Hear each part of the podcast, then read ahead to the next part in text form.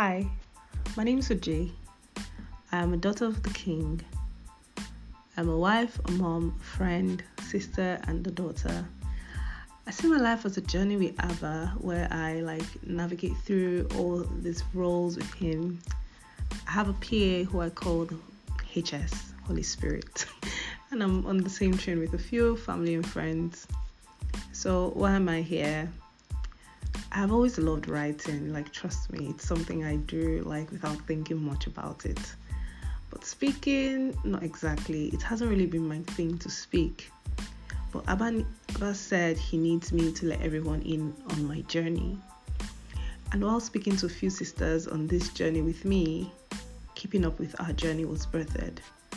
I have tried my best, honestly, to suffocate the idea a lot because I felt unqualified. but Abba always has a way of wooing me with his love letters. And I got one from him this morning from Exodus 4. And it was in a different version this time around. It was the message.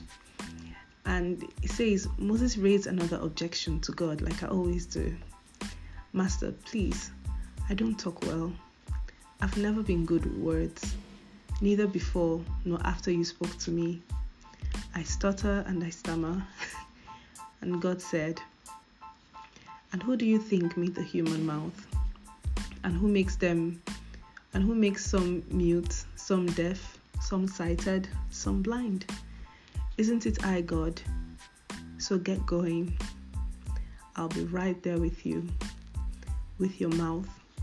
I'll be right there to teach you what to say. And this exactly is where I found myself this morning, feeling very unqualified.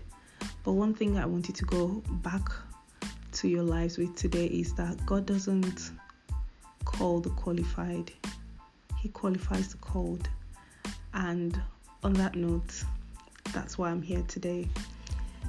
Welcome to my journey with Abba through marriage, self discovery, parenting, friendship, career, and life in general.